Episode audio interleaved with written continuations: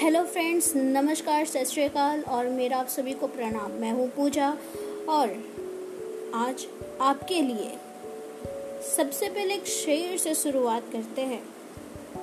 तो अर्ज़ है, हौसले के तरकश में कोशिश का एक तीर ज़िंदा रखो।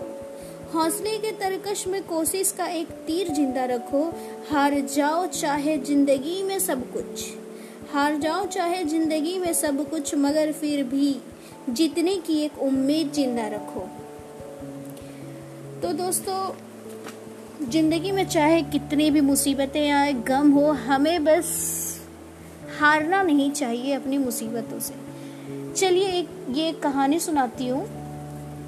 ये कहानी है, एक राजा अपने राज्य में घोषणा करता है कि उसके राज्य में एक बहुत बड़ा पहाड़ था।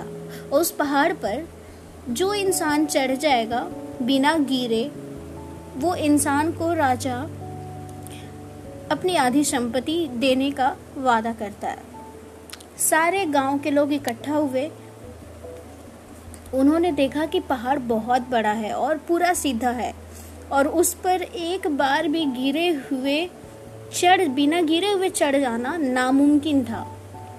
फिर भी सबने कोशिश किया और वो नाकाम रहे। और किसी ने तो कोशिश भी नहीं किया और वो यही कहे कि ये तो नहीं होने वाला, ये तो नामुमकिन है। लेकिन फिर पीछे से एक आवाज़ आई, एक वृद्ध महिला थी, उसने कहा कि मेरा बेटा करेगा। वृद्ध महिला ने अपने बेटे को बुलाया और उसके कान में कुछ फूस फुसाया और बस बोल दी कि जाओ। बेटा अंधा था। सबने सोचा कि जब ठीक ठाक इंसान नहीं कर पाए तो फिर ये अंधा क्या कर पाएगा? उसने कुछ सोचा नहीं, वो बस चलता गया। वो आगे करता गया। चलता गया चलता गया और धीरे धीरे धीरे ही सही उसने एक एक करके वो सारा स्टेप पार कर गया और एकदम ऊँची चोटी पर पहुँच गया। ये देख करके सारे गाँव वाले आश्चर्यचकित हो गए कि आखिर ये बहरा है, अंधा है, आखिर ये कर कैसे लिया? फिर उसके बाद उसकी लोगों ने कहा कि शायद उसकी माँ ने कुछ बोला उसे, इसीलिए उसने, पर उसकी माँ ने कहा, जब मेरा बेटा बहरा है, वो सुन नहीं सकता तो उसने मेरी बात कैसे सुन ली? मैंने तो सिर्फ़ उससे ये कहा कि तुम, है बस उस पहाड़ पे चढ़ना है, और उसके बाद मैं तुम्हारे लिए अच्छे पकवान बनाऊँगी। सिर्फ़ इतनी सी बात